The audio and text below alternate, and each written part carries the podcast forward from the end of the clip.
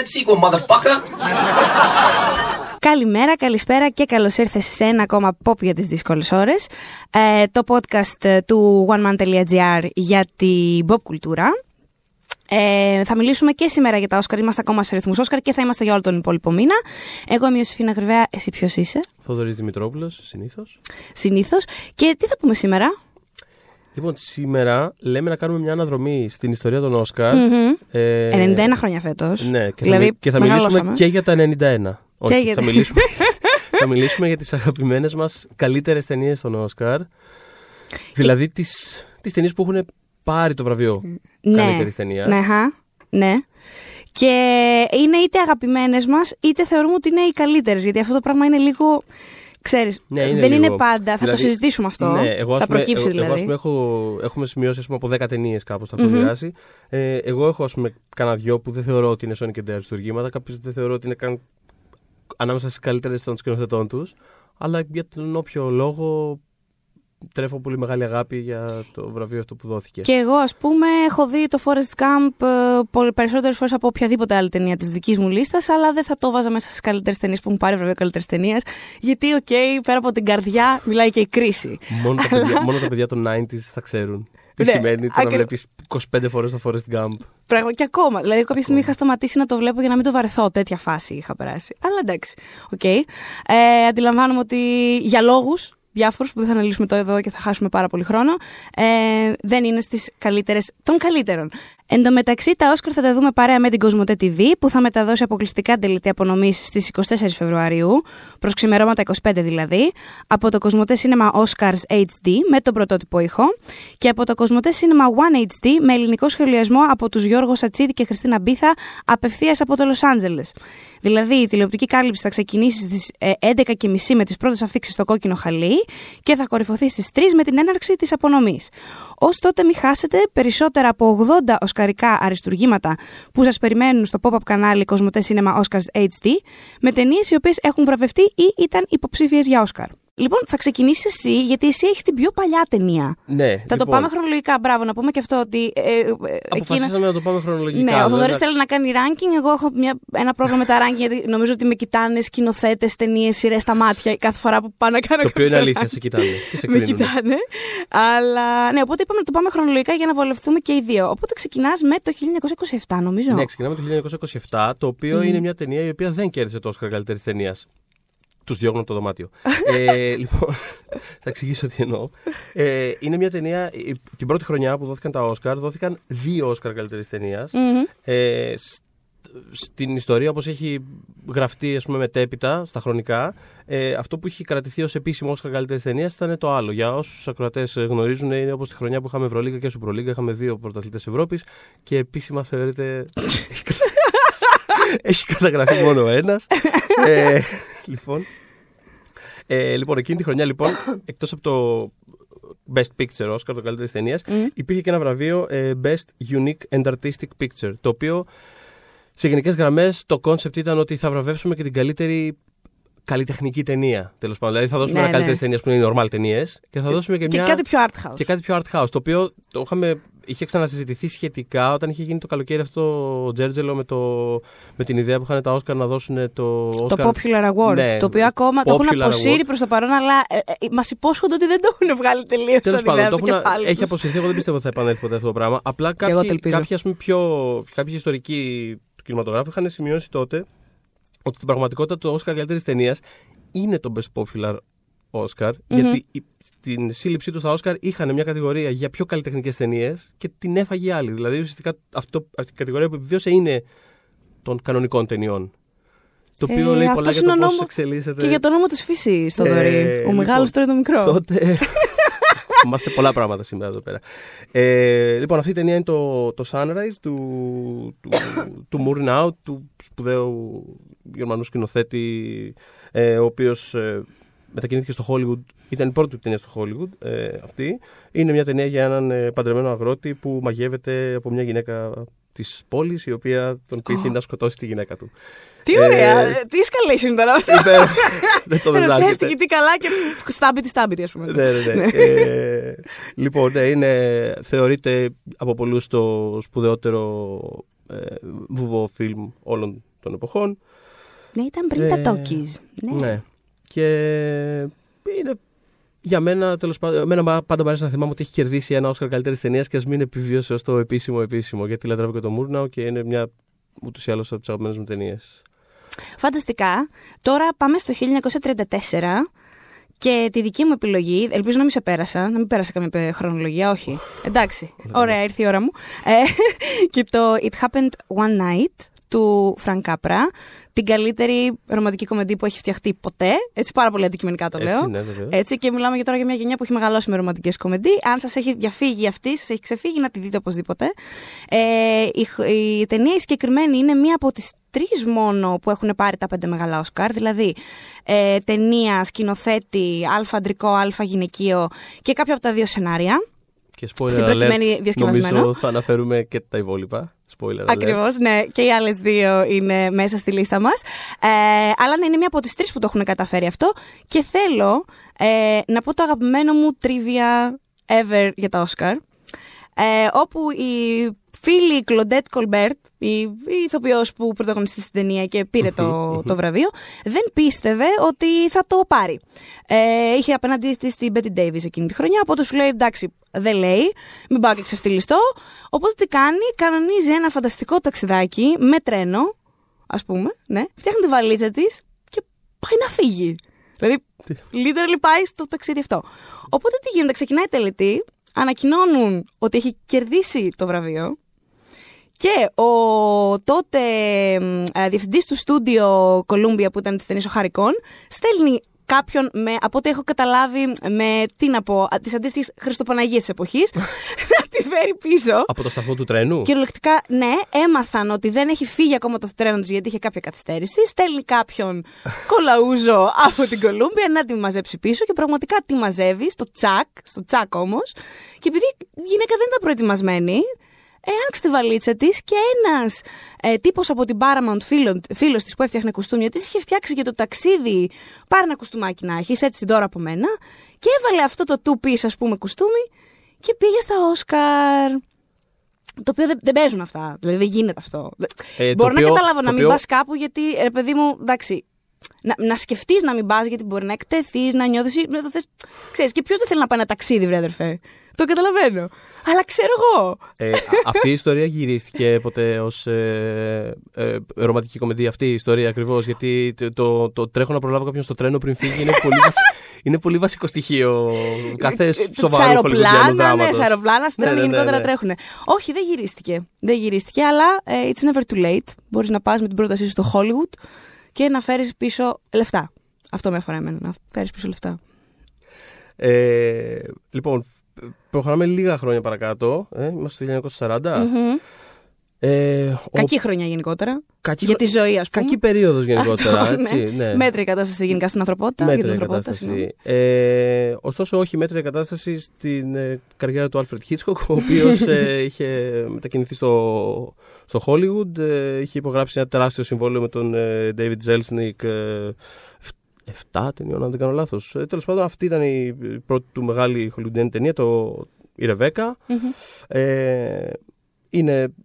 Ο Hitchcock ήταν ουσιαστικά τεράστια επένδυση, ας πούμε, για το Hollywood σε εκείνη τη φάση και με το καλημέρα. Εντάξει, απόσβεση. Κάναμε απόσβεση. Τα βγάλε τα λεφτά του.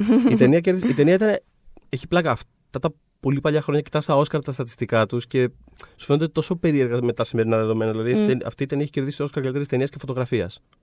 Αυτά. Ξέρεις. Γεια σας, πάμε για άλλα. Αμφότερα τιμιότατα. Η ταινία είναι το γνωστό remake του Phantom Thread του Πολ Τόμας Άντερσον.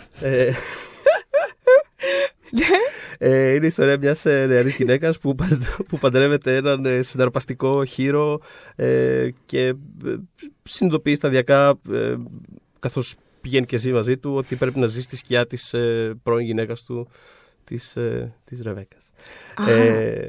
Ναι, είναι μια απίστευτη, έχει στοιχεία τρόμου, οριακά και τζιάλα, δηλαδή έχει απίστευτα στοιχεία μέσα αυτή η ταινία, είναι από τα αριστουργήματα. Μ' αρέσουν άλλες του πολύ περισσότερο από τη Ρεβέκα, αλλά Έχει πάρα πολύ καθαρό στίγμα το τι θα ακολουθήσει αυτή η ταινία. Και γι' αυτό μου αρέσει που την έβαλες. Ισχύει πάρα πολύ και μου αρέσει πάρα πολύ. Αυτό που μου αρέσει πάρα πολύ στη Ρεβέκα είναι ότι όποτε κάποιος σκηνοθετεί μια ταινία που είναι απόγονος της Ρεβέκας, είναι πάντα μια ταινία την οποία αγαπώ.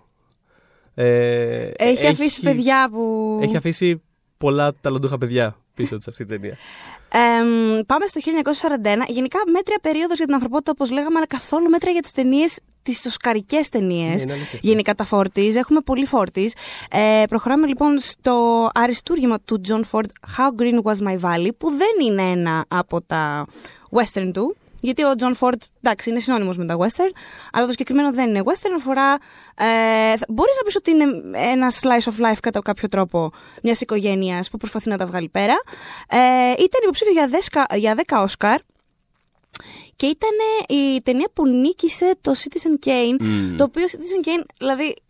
Είναι μια από τις αγαπημένες μου, αν όχι αγαπημένη μου ταινία. Είναι από αυτές τις περιπτώσεις που αργείς πάρα πολύ να δεις μια ταινία, γιατί σου λένε όλοι πόσο φανταστική είναι και λες πω πω, μη με κουράζεται, ας πούμε. Και την είδα στο πλαίσιο της σχολής, το Citizen Kane τώρα λέμε, και έπαθα σοκ. Ναι. Μ' άρεσε απίστευτα πολύ. Οπότε ναι, θεωρητικά δεν θα την είχα του John Ford στη λίστα με την κόντρα κατά κάποιο τρόπο. Δεν έχει πάρα πολύ πλάκα πώς ας πούμε τα Oscar, στο ιστορικό πλαίσιο των Όσκαρ πάρα πολλές ταινίες καταγράφονται ως η αντίπαλη ταινία του τάδε. Ναι, δηλαδή, ναι, έχει πάρα πολύ πλάκα πώς έχουμε πει Όσκαρ. Δηλαδή αυτή η ταινία είναι η ταινία που κέρδισε τον πολίτη Κέιν. Είναι. Ναι. Και είναι φανταστική. Είναι πάρα πολύ καλή. Το Crash είναι η ταινία που κέρδισε.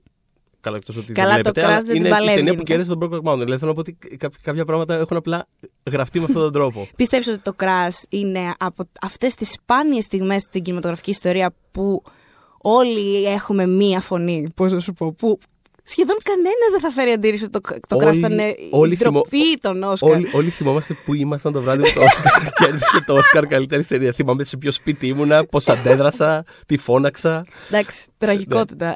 Όπως καταλαβαίνετε, το Crash δεν θα το ακούσετε στη λίστα αυτή, αν είχατε πορεία.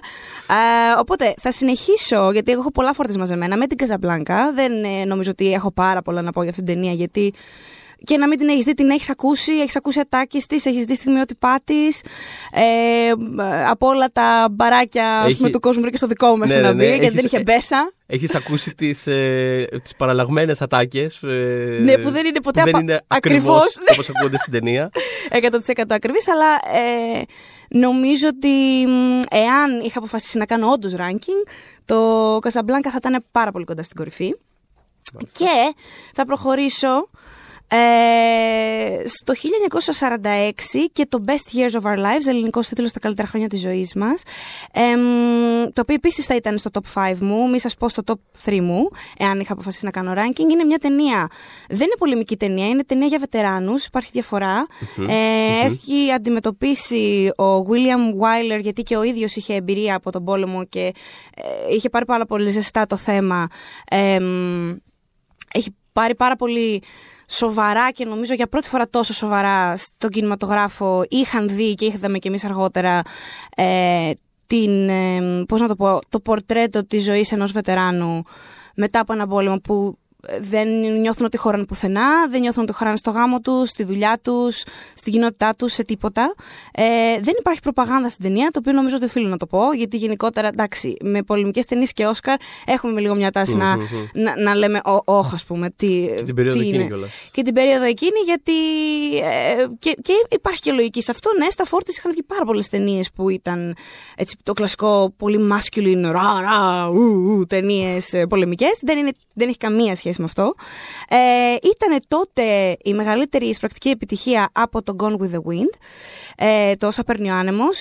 Μιλάμε για μια τρομακτική εισπρακτική επιτυχία. Βέβαια, επειδή είχε γίνει από δύο στούντιο, το RKO και την Goldwyn, λόγω της κακής συμφωνίας που είχαν κάνει μεταξύ τους, η RKO, παρότι έβγαλε την ένα σκασμό λεφτά, έχασε λεφτά, νομίζω $660,000, κάπως έτσι. Καλό επιχειρηματικό δαιμόνιο. Ναι, πραγματικά χάσανε λεφτά αυτοί να κερδίσουν. Και θέλω να μιλήσω και για τον Χάρολντ Ράσελ, ο οποίος πήρε είναι, για το ίδιο performance έχει πάρει 2 Όσκαρ. Γιατί πίστευαν ότι δεν θα. Ναι, πίστευαν ότι δεν θα πάρει το βραβείο του Β' Ανδρικού. Οπότε ήθελαν οπωσδήποτε να φτιάξουν ένα συγκεκριμένα γι' αυτόν τιμητικό βραβείο. Γιατί δεν είναι ηθοποιός, δεν ήταν ηθοποιός ο άνθρωπος αυτός. Είναι.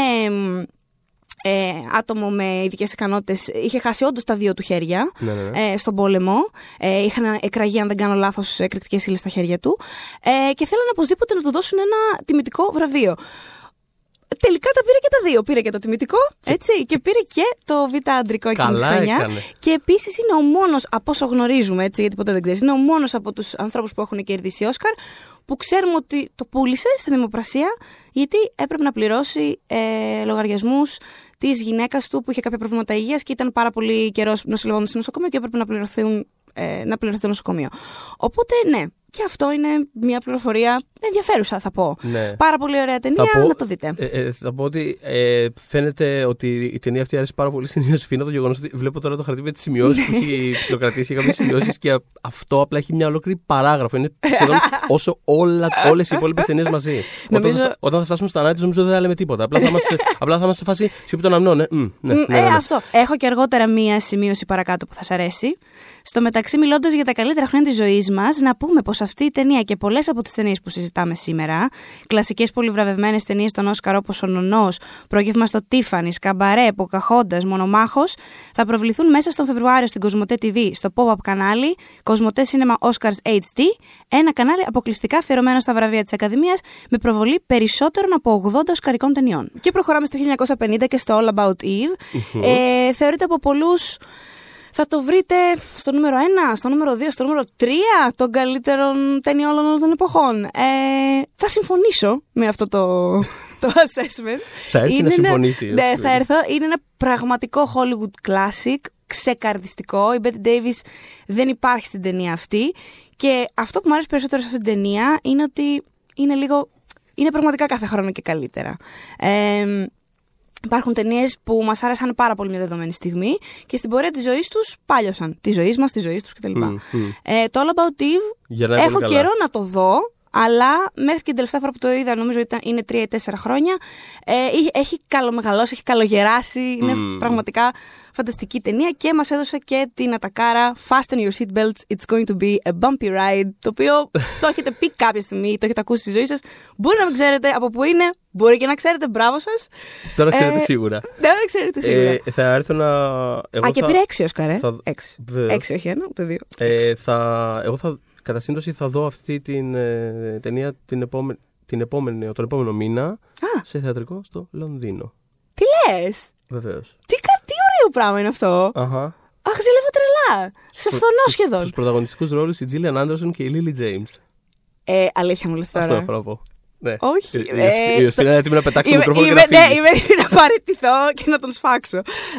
Τζίλιαν Άντερσον, πιστεύεις ότι κάποια στιγμή θα πάρει Όσκαρ? Δυστυχώς όχι. Όχι. Εντάξει, άντε, οκ. Ας της δώσουν ένα τομητικό, έτσι, επειδή μας έχει δώσει αυτά που μας έχει δώσει στη ζωή αυτή. Ναι, και πριν δώσω την μπάσα στο Θοδωρή για τα 60s, όλα τα 60s, ένα ακόμα 50s film, το On the Waterfront του Ελία Καζάν, με τον Μάρλον Μπράντο. Τον Μάρλον Μπράντο θα το δούμε ξανά στη λίστα. Ποιος εκπλήσεται, νομίζω κανένας. Ήταν βασισμένο σε πραγματικές ιστορίες πληροφοριοδοτών της μαφίας, οι οποίοι θέλουν τέλος πάντων να σηκώσουν κεφάλι και να βελτιώσουν, ας πούμε, τη ζωή τους. Κέρδισε 8 Όσκαρ. Έχω κάνει γύρω στα 3 Σαρδάμ σε ένα λεπτό μέσα. Εντάξει, το προσπερνάμε αυτό. Και είναι από αυτές τις ταινίες που τις έβαλα στη λίστα μου, γιατί τη θεωρώ πραγματικά πολύ καθαρό αίμα καλή ταινία. Μπορεί να μην είμαι δεμένη εγώ, πώς να σου πω, ψυχολογικά μαζί της, συναισθηματικά δεμένη. Παρ' όλα αυτά είναι σχεδόν αψεγάδιαστη, θα πω. Είναι πραγματικά πάρα πολύ καλή ταινία. Ναι, το λατρεύω και εγώ το λιμάνι της αγωνίας. Γενικότερα μου αρέσει πάρα πολύ ο Καζάν. Ανεξάρτητα από αυτό, εγώ θέλω να πω κιόλας ότι παρόλα αυτά, όσο και αν τον λατρεύω σαν σκηνοθέτη. Θέλω να πω ότι συντάσσομαι με τον Νικ Νόλτε και τον Εντ Χάρις, οι οποίοι είχαν σταυρώσει τα χέρια σε εκείνη τη διαβόητη. Από τις πιο αμήχανες, εντάξει, όχι πιο αμήχανες, γιατί μην ξεχνάμε ότι στην σκηνή των Όσκαρ έχει ανέβει και γυμνός άνθρωπος και έχει τρέξει. Ναι, έχουν γίνει διάφορα τράπελα. Αλλά όταν του είχαν δώσει το τιμητικό Όσκαρ, όλοι χειροκροτάγανε. Κάποιοι δεν χειροκροτούσαν. Γιατί ο Ηλία Καζάν, πώς να το πούμε κομψά, είχε μιλήσει. είχε πει πράγματα. Κάποια πράγματα που δεν θα έπρεπε να έχει πει. Καταστρέφοντας καριέρες, τέλος πάντων. Ναι, τα χρόνια του ψυχρού πολέμου, τέλος πάντων, και της απόπειρας του Χόλιγουντ να καθαρίσει κατά κάποιο τρόπο τους κομμουνιστάς. Από τη βιομηχανία. Λοιπόν, πάρε, take it away, πάμε λίγο 60s, λίγο να αναθαρίσουμε. Ναι, πάμε λίγο 60s. Λίγο πιο παιδιά των λουλουδιών, λίγο πιο. Έχουμε το. Ναι, αυτή η ταινία βέβαια όχι. Όχι, αλλά έχω εγώ λουλούδια μετά, οπότε εντάξει. Τέλεια. Έχουμε το The Apartment, η γκαρσονιέρα του Billy Wilder. Μια ταινία που προτάθηκε για 10 Όσκαρ. Κέρδισε 5, μεταξύ των οποίων ταινία, σκηνοθεσία και σενάριο. Είναι μια ταινία η οποία στην εποχή της είχε διχάσει αρκετά. Ναι, ήταν αμφιλεγόμενη. Είχε διχάσει αρκετά. Αφορά έναν τύπο, έναν χαμηλό εργαζόμενο τέλος πάντων σε μια εταιρεία, ο οποίος νοικιάζει το διαμέρισμά του, την καρσονιέρα του, σε διάφορους υψηλότερα ιστάμενους από αυτόν, οι οποίοι πηγαίνουν εκεί πέρα τις εξωσυζυγικές τους σχέσεις, εν πάση περιπτώσει, τους δίνει το κλειδί, το αφήνουν πίσω και έχει ένα deal τέτοιο, εν πάση περιπτώσει. Μέσα από αυτή τη συμφωνία χτίζει επαγγελματικές γέφυρες, να το πούμε έτσι, μέσα στην εταιρεία και σταδιακά ανεβαίνει θέσεις, παίρνει προαγωγές κτλ. Είναι μια ταινία η οποία πραγματικά συνδυάζει έχει μια τεράστια κοινική ραχοκαλιά, να το πούμε έτσι, αλλά έχει και χιούμορ, έχει και πάθος, έχει κάποια συναισθηματικά στοιχεία που βγαίνουν μέσα από τη σχέση αυτού του άντρα που τον παίζει ο Τζακ Λέμον με την Σίρλι Μακλέιν, μια άλλη γυναίκα η οποία δουλεύει στην εταιρεία και η οποία είναι θεά, αλλά εντάξει, θεά και είναι προφανώς μια από αυτές που το αφεντικό θα θέλει να φέρει στην καρσονιέρα του. Είχε λοιπόν διχάσει πάρα πολύ την εποχή εκείνη, σε άλλους άρεσε πάρα πολύ, άλλοι το είχαν θεωρήσει. Αυτή την εποχή δεν θα δίχαζε, νιώθω. Σήμερα, σήμερα σίγουρα όχι. Αλλά τότε βγαίναμε, 1960, βγαίναμε από τα 50s που ήταν μια εικόνα της Αμερικής πολύ κλινικά, πολύ, πολύ καθαρή. Και ξαφνικά έρχεται αυτό το πράγμα και μιλάει για μοιχεία και με εντελώς ανοιχτό τρόπο.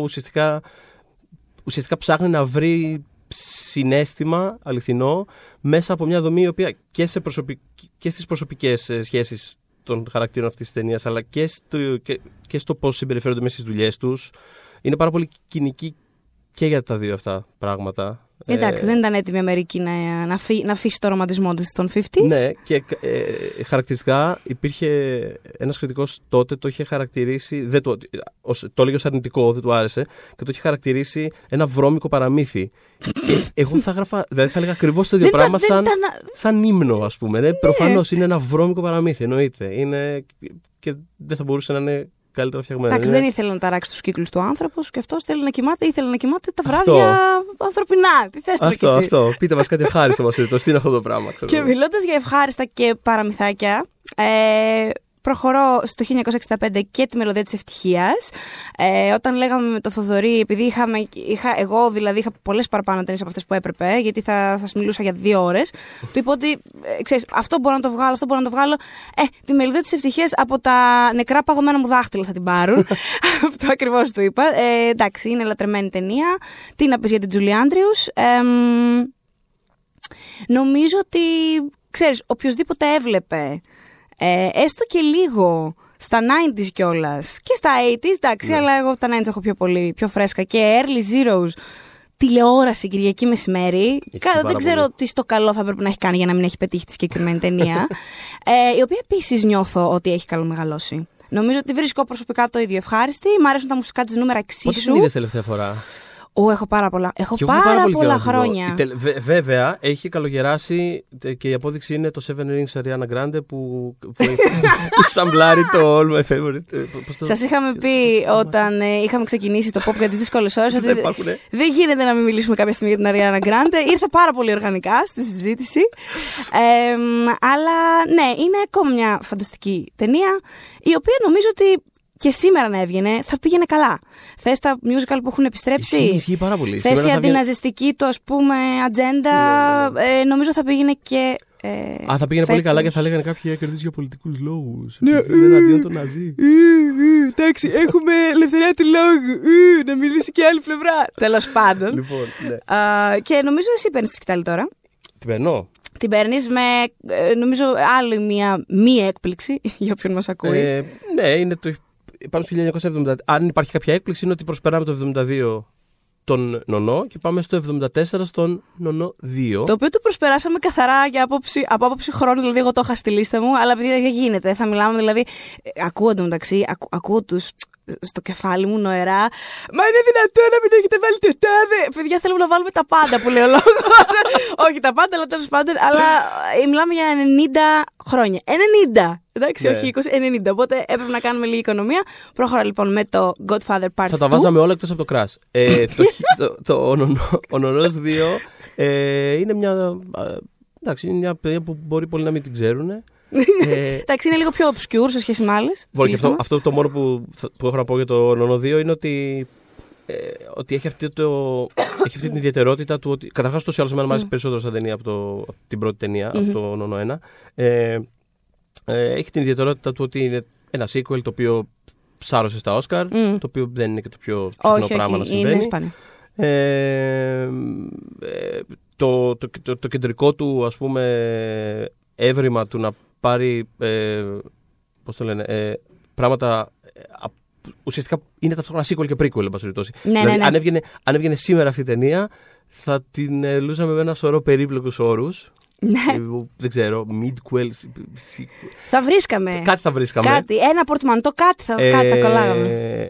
Είναι προφανώς ένα τεράστιο αριστούργημα. Είναι μια ψεγάδια ταινία από όπου την πιάσεις. Και που, όπως λέγαμε πριν για τη Ρεβέκα που έχει γεννήσει πολλά αγαπημένα παιδιά, έτσι και ο Νονός νούμερο 2 έχει γεννήσει αυτό το. Πάρα πολλά. Πάρα πολλά. Όσον αφορά την κεντρική του δομή, το ότι είναι λίγο sequel και λίγο prequel, το πιο πρόσφατο φυσικά αριστουργηματικό παράδειγμα είναι το Mamma Mia, Here We Go Again, το οποίο είναι ταυτόχρονα και sequel και prequel.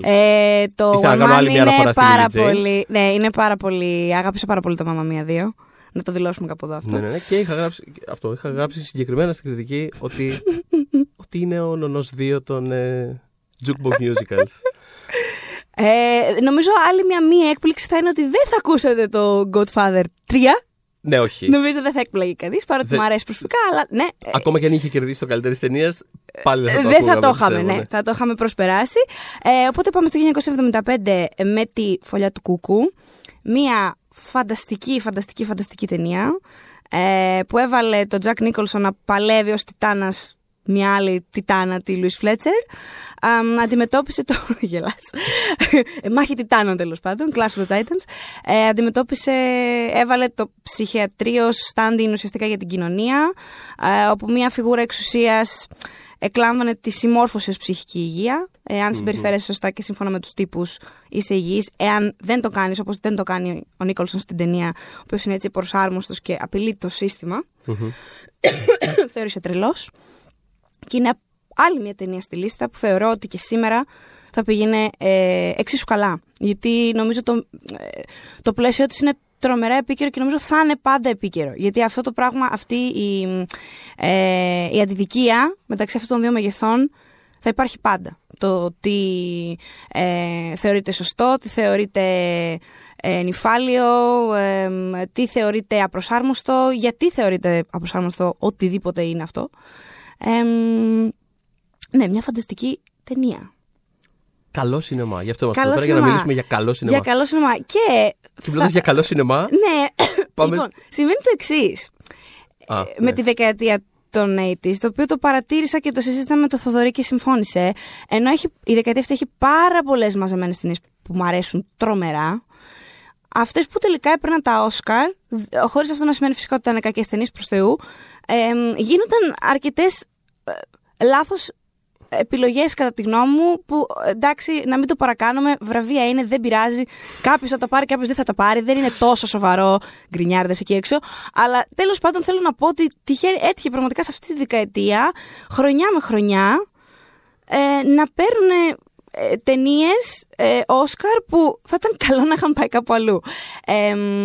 Οπότε θέλω να αναφέρω το 1984 το Amadeus, το οποίο δεν είναι από τις αγαπημένες μου ταινίες, παρότι τη θεωρώ απολαυστική. Μου άρεσε πάρα πολύ και μάλιστα για κάποιο λόγο μας την είχαν δείξει και στο σχολείο, by the way. Ναι, την είχα δείξει στο σχολείο. Στο μάθημα της μουσικής. Όχι, ναι. Νομίζω...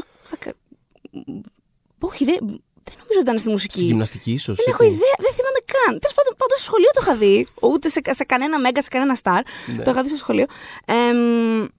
Αυτή η ταινία λοιπόν, ενώ δεν είναι η αγαπημένη μου, είναι μια πάρα πολύ καλή άρτια ταινία που πήρε δίκαιο ότι πήρε εκείνη τη χρονιά. Και γι' αυτό και ήθελα να μπει κάτι από τα 80's. Και αν έμπαινε κάτι από τα 80's, ας έμπαινε αυτό.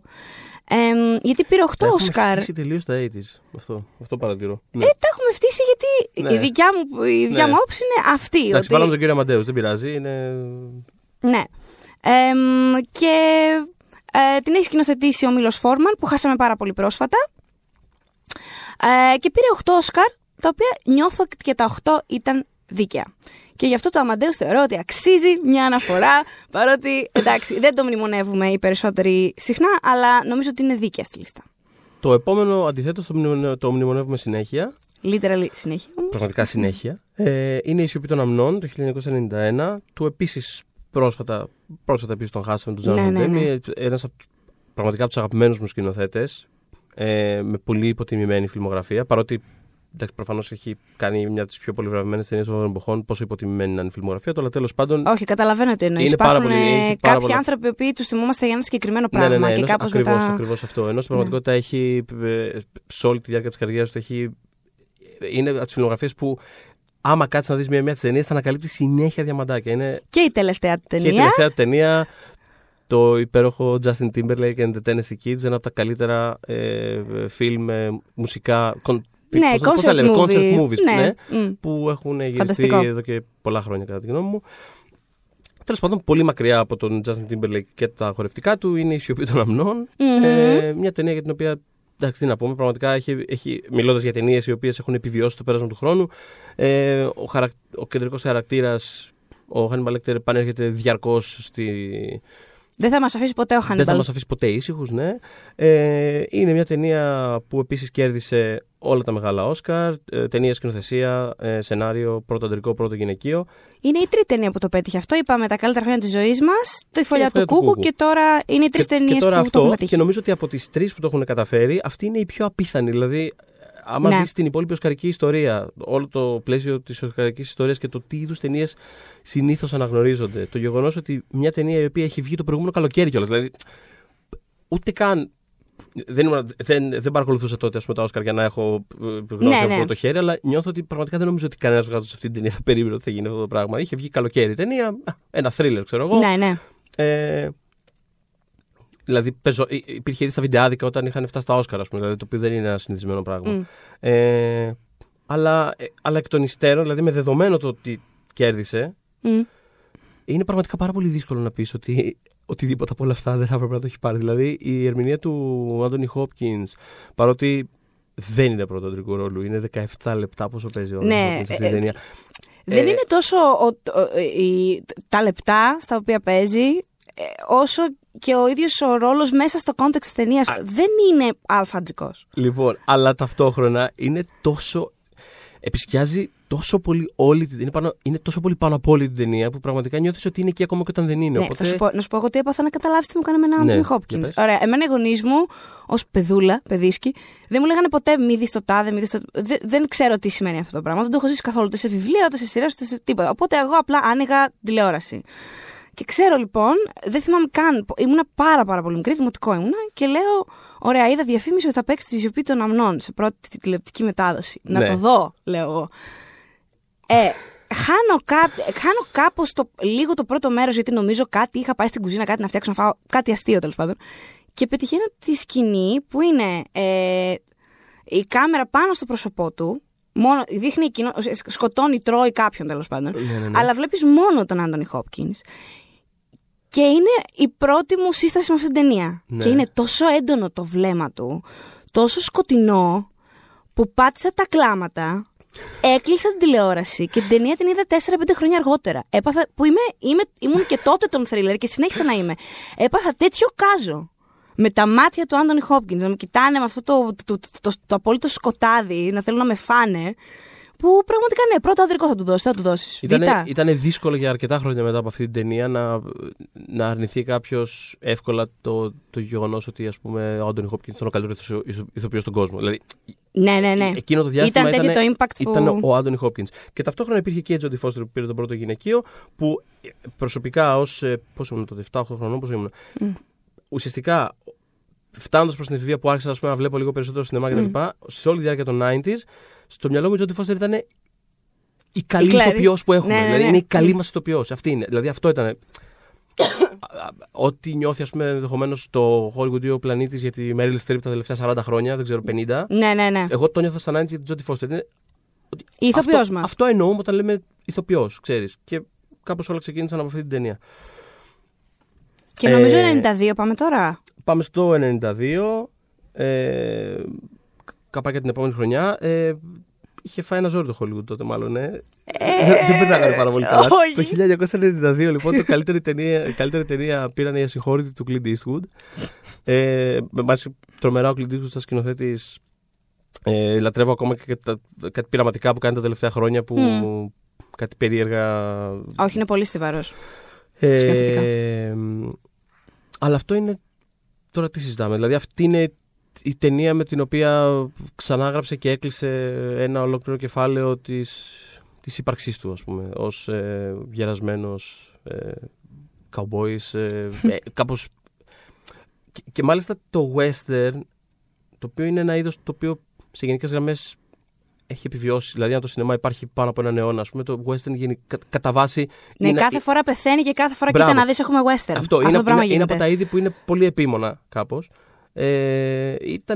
Ήταν μια φάση που δεν είχε ψηλό. Ναι, ήταν στα κάτω του πράγματα, ναι, τότε. Τεράστια ταινία. Για πάρα πολλά χρόνια έλεγα, θυμάμαι να γράφω παντού. Την ατάκα που λέει όταν σκοτώνει. Μπορεί κάποιος να θέλει να το δει άνθρωπος. Που λέει ότι deserves got nothing to do with it. Μου είχε μείνει πάρα πολύ αυτή η ατάκα. Και το έγραφες. Ναι.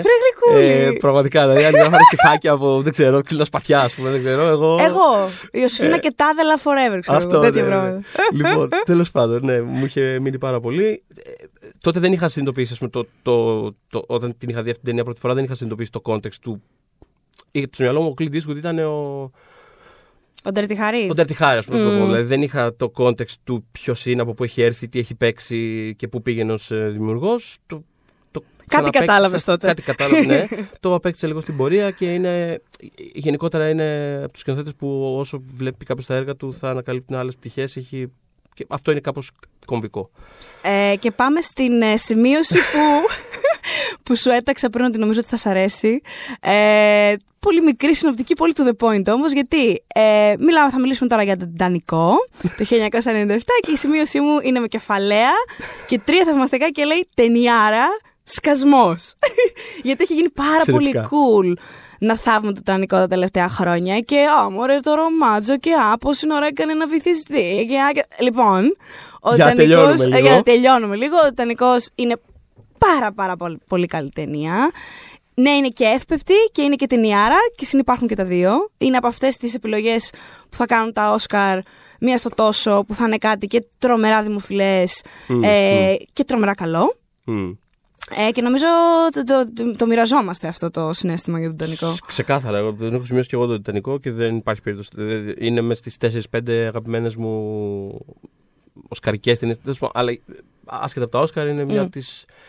Δεν ξέρω πώς να το πω. Δεν έχουμε εκτιμήσει πάρα πολύ το μέγεθος. Ειλικρινά πιστεύω ότι το μέγεθος του Τιτανικού είναι κάπως. Είναι ένα θέμα συζήτησης. Δηλαδή, κάπως ήταν τόσο έντονη η εμπειρία του Τιτανικού τότε, όταν βγήκε, που μετά για. Που εγώ δεν μπορούσα να το δω, παιδί μου. Δεν έβρισκα εισιτήριο για εβδομάδες. Καλά, ναι. Και γενικότερα για όλο αυτό που συνέβη. Για δεκαετίες μετά. Ακόμα δηλαδή νιώθω ότι ο κόσμος δεν μιλάει αυτή την ταινία. Όχι.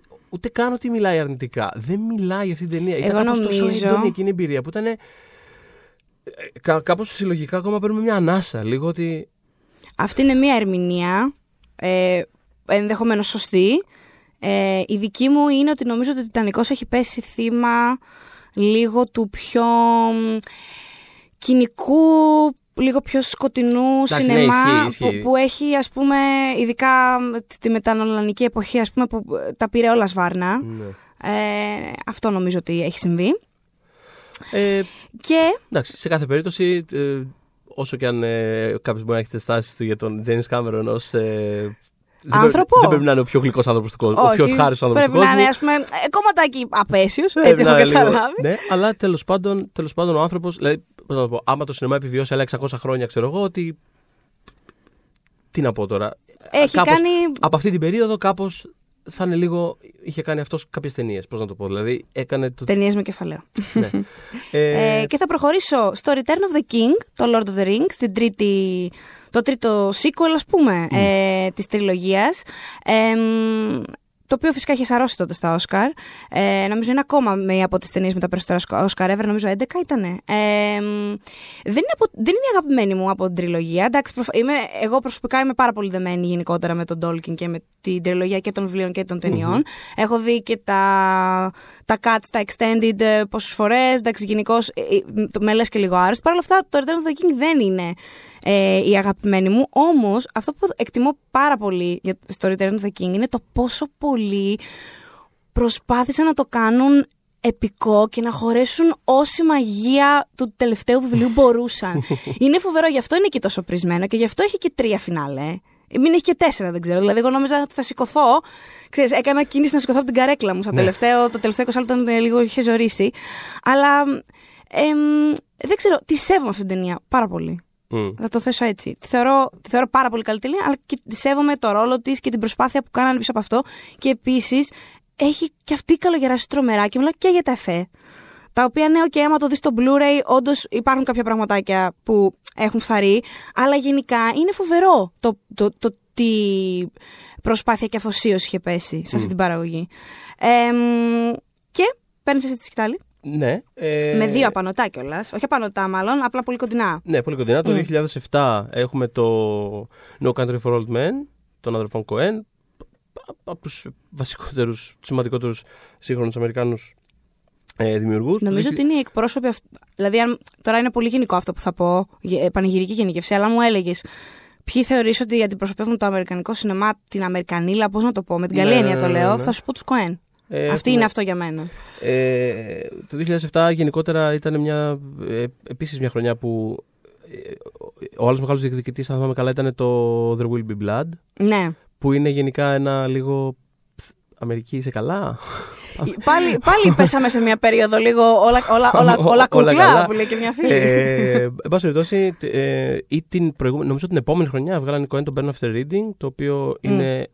Ακριβώς η ίδια ταινία με το No Country for Old Men, απλά αντί να είναι ένα πνιγυρό στεγνό δράμα, είναι μια παλαβή φαρσοκομωδία, το οποίο είναι στην πραγματικότητα το ίδιο ακριβώς πράγμα και είχα χαρεί πάρα πολύ τότε με αυτό το back-to-back. Εννοείται ότι το είχαν θάψει όλοι τον Burn After Reading όταν είχε βγει. Ναι. Αυτή και είναι μια ταινία που είχε γεράσει καλά. Μετά πάμε στο 2009... και το Hurt Locker της Catherine Bigelow, το οποίο, αυτό που έλεγα πριν στην αρχή, δεν είναι, ας πούμε, από τις αγαπημένες μου ταινίες Bigelow. Είναι μια σκηνοθέτης την οποία λατρεύω. Έχει κάνει μερικές από τις αγαπημένες μου ταινίες ever. Πρώτη γυναίκα που πήρε το συγκεκριμένο Όσκαρ της σκηνοθεσίας. Είναι η πρώτη γυναίκα που πήρε το Όσκαρ της σκηνοθεσίας και μάλιστα κερδίζοντας τον James Cameron που είχε γυρίσει το Avatar εκείνη τη χρονιά. Πάρα πολλά storylines εκεί πέρα. Ναι, πρώην της. Ναι, και από ό,τι καταλαβαίνω. Όμως ήταν πάρα πολύ. Δηλαδή ήταν πολύ υπέρ, δηλαδή ήταν πολύ σε εκείνη τη χρονιά. Φαίνονταν πολύ supportive, ναι. Η καρδούλα το ξέρει, δεν ξέρω. Όχι, εντάξει, νομίζω ότι είχαν πάντα πάρα πολύ. Και το Strange Days, ας πούμε, που είναι από τις αγαπημένες ταινίες της Bigelow, ουσιαστικά σε μεγάλο βαθμό είχε καταφέρει να φτιαχτεί επειδή ο Κάμερον είχε, ας πούμε, μια πολύ μεγάλη επιρροή εκείνη την περίοδο. Ναι. Στο Hollywood. Οπότε μπορεί να μην λατρεύουμε χαρτλόκερ. Η καρδιά δεν λέει ακριβώς χαρτλόκερ, αλλά λέει γενικότερα η περίοδος στο μυαλό. Bigelow, και θα ήθελα η Bigelow να φύγει λίγο από αυτή τη φάση. Δηλαδή τώρα το Detroit, ας πούμε, δεν μ' άρεσε καθόλου. Γενικότερα θα ήθελα λίγο να φύγει από αυτή τη φάση, να κάνει λίγο... Είναι... Όταν έκανε αυτά τα πιο pulp, δηλαδή Point Break, Near Dark... Καλά, το Point Break δεν την παλεύει. Αυτά είναι παλαβή ταινία. Αριστουργήματα. Σε κάθε περίπτωση εννοείται ότι χαίρομαι για ό,τι καλό συμβαίνει στην Κάθριν Μπίγκελου. Και πάμε στο 12 χρόνια σκλάβος. Μια ταινία που δεν ξέρω, εγώ τουλάχιστον όπως το βίωσα, δεν έβγαινες και πολύ καλά από την αίθουσα. Ναι, δηλαδή κάπως τρέκλεις φεύγοντας. Φανταστική ταινία. Με τα Oscar Σομπλάκ κάπως να μένετε στο background. Τρομερή ταινία, εξαιτίας αυτής, όχι εξαιτίας αυτής, δεν πάω να το πω καλά, τέλος πάντων ο λόγος που περιμέναμε πάρα πολύ το Widows φέτος από τον McQueen ήταν ότι έχουμε δει τι μπορεί να κάνει, και εμένα προσωπικά το Widows με ικανοποίησε. Εμένα μου άρεσε το Widows, ναι. Το βρίσκω λίγο αμφιλεγόμενο για κάποιο λόγο, αλλά οκ. Και θα κλείσουμε με το πιο πρόσφατο και τρομερά αγαπημένο εγώ και για τους δυο μας. Εγώ θα πω ότι άμα το κάναμε στη μορφή ranking, αυτό το podcast, όπως ναι. σκεφτόμαστε στην αρχή, αυτό θα ήταν το νούμερο ένα μου. Απλά... Και το δικό μου. Οπότε. Χαίρομαι πάρα πολύ. Μιλάμε για. Είναι το Moonlight, για όποιους δεν το έχουν καταλάβει. Είναι ταινία που. Μην ακούτε το Warren Beat, παιδιά, το Moonlight το είναι. Moonlight, η ταινία που κέρδισε πρόπερση το Oscar καλύτερης ταινίας με τον γνωστό επεισοδιακό τρόπο. Είναι φανταστικό ότι έχει γραφτεί αυτό το πράγμα στην οσκαρική ιστορία. Πλέον δεν θα φύγει ποτέ, δεν γίνεται ποτέ να το. Είναι... Όχι, δηλαδή η κληρονομιά της ταινίας έχει δεθεί άρρηκτα τέλος, ναι. με αυτό το πράγμα, το οποίο είναι κάπως συνεπές. Δηλαδή είναι μια ταινία η οποία, δεν ξέρω, προφανώς είναι βλακή αυτό το πράγμα που λέω τώρα, αλλά ξέρεις, νιώθεις σε ένα άλλο επίπεδο ότι μόνο κάπως έτσι θα μπορούσες να κερδίσεις αυτό. Δηλαδή κάπως θα ήταν όλα δύσκολα. Όλα... Όταν κάναμε τότε το live chat που κάνουμε για τα Oscar, είχα κοιταχτεί με το Θοδωρή και μου λέει πριν 2 χρόνια δεν θα το είχε πάρει. Και όχι, πράγμα, ποτέ. Δεν θα είχε συμβεί. Ήταν φοβερό. Ήταν πολύ συγκεκριμένο. Είναι μια ταινία που δεν ξέρω πραγματικά. Αυτό που λέγαμε και τις προάλλες για την καινούργια ταινία του Barry Jenkins, το «Αν η οδός Μπιλ μπορούσε να μιλήσει», που βγαίνει σε λίγες μέρες και στις αίθουσες. Είναι ένας δημιουργός ο οποίος κάνει σινεμά το οποίο δεν. Δηλαδή. Το Moonlight είναι σαν να βραβεύσαν μια ταινία του Wong Kar-wai κάπως. Δηλαδή είναι ένα πολύ περίεργο πράγμα να έχει πάρει Όσκαρ καλύτερης ταινίας. Το πήρε όμως και το πήρε όπως το πήρε, και το πήρε απέναντι από το La La Land, το οποίο La La Land ήταν φανταστικό και θα το αγαπώ για πάντα. Αλλά υπέροχο. Είναι υπέροχο, αλλά είναι εντελώς win για τι θα ψηφίσει το Hollywood. Είναι πώς να σου πω, ρε παιδί μου, κάνει όλα τα κουτάκια του τι θα κέρδιζε εκείνη τη χρονιά και γενικότερα χρονιές. Ισχύει. Το Moonlight ευνοήθηκε πάρα πολύ από το γεγονός ότι είχε αλλάξει ο τρόπος ψηφοφορίας. Ναι. Ότι πλέον μια ταινία δεν αρκούσε απλά να έχει τις περισσότερες. Νούμερο 1 ψήφους, αλλά έπρεπε να έχει ουσιαστικά μέσω ενός περίπλοκου συστήματος που δεν χρειάζεται να εξηγήσουμε τώρα. Έπρεπε να έχει μια στήριξη. Ότι ουσιαστικά δεν κερδίζει ταινία που θα έχει τα περισσότερα νούμερο 1, κερδίζει ταινία που θα έχει τα περισσότερα νούμερο 2 και νούμερο 3. Και το Moonlight είναι μια ταινία που μέσα σε ένα πεδίο 7-8 ταινιών, όπως ήταν εκείνη τη χρονιά, δεν θυμάμαι, ήταν κάπως δύσκολο να τη βάλεις κάτω από το 4. Δηλαδή θέλω να πω ότι είναι πολύ δύσκολο να έχεις αντίθεση σε αυτή την ταινία, να πεις ότι όχι, αυτή η ταινία δεν μου αρέσει. Γιατί δόθηκε αυτό. Οπότε είναι μια υπέροχη στιγμή, υπέροχος ο Barry Jenkins, υπέροχο και το Moonlight, και μακάρι να έχουμε πάντα τέτοιες υπέροχες εκπλήξεις. Γενικώς, ας φέρνουμε το Warren Beatty σε πράγματα. Δεν ξέρεις ποτέ τι μπορεί να ξαναγίνει. Και θα κλείσουμε με το Moonlight. Να δείτε και το Bill Street που ανέφερε ο Θοδωρής, το οποίο βγαίνει στις αίθουσες αυτές τις μέρες, του Barry Jenkins, την καινούργια ταινία, μαγική κι αυτή. Και να θυμίσω πριν κλείσουμε ότι και φέτος θα δούμε τα Oscar αποκλειστικά και ζωντανά στην Κοσμοτέ TV, που διαθέτει φέτος και το pop-up κανάλι Κοσμοτέ Cinema Oscars HD όλο το Φεβρουάριο. Με ταινίες των φετινών Όσκαρ, όπως έχουμε και Black Panther, έχουμε και La La Land από πιο πρόσφατες, έχουμε και Animation, πεντάμορφη και το τέρας, που είπαμε, και Pocahontas πιο πριν. Έχουμε blockbusters σαν το Star Wars The Last Jedi, το οποίο υπεραγαπώ καθώς ξέρουμε, και κλασικά φιλμ από τον Brokeback Mountain ως τις διακοπές στη Ρώμη. Γενικότερα περισσότερες από 80 οσκαρικές ταινίες, παιδιά, θα βρείτε στο Κοσμοτέ Cinema Oscars HD. Γενικότερα θα γίνει δουλίτσα. Οπότε φτάσαμε σε ένα ακόμα τέλος του pop για τις δύσκολες ώρες. Φτάσαμε σε ένα ακόμα τέλος. Και τι έχεις να μας πεις εσύ για το κλείσιμο, πώς θα το κλείσουμε? Ότι, όπως είπε και η Shirley MacLaine στο Jack Lemmon στο τέλος της Γκαρσονιέρας, σκάσε και μοίραζε. Shut up and deal. Αυτό. When we make that sequel, motherfucker.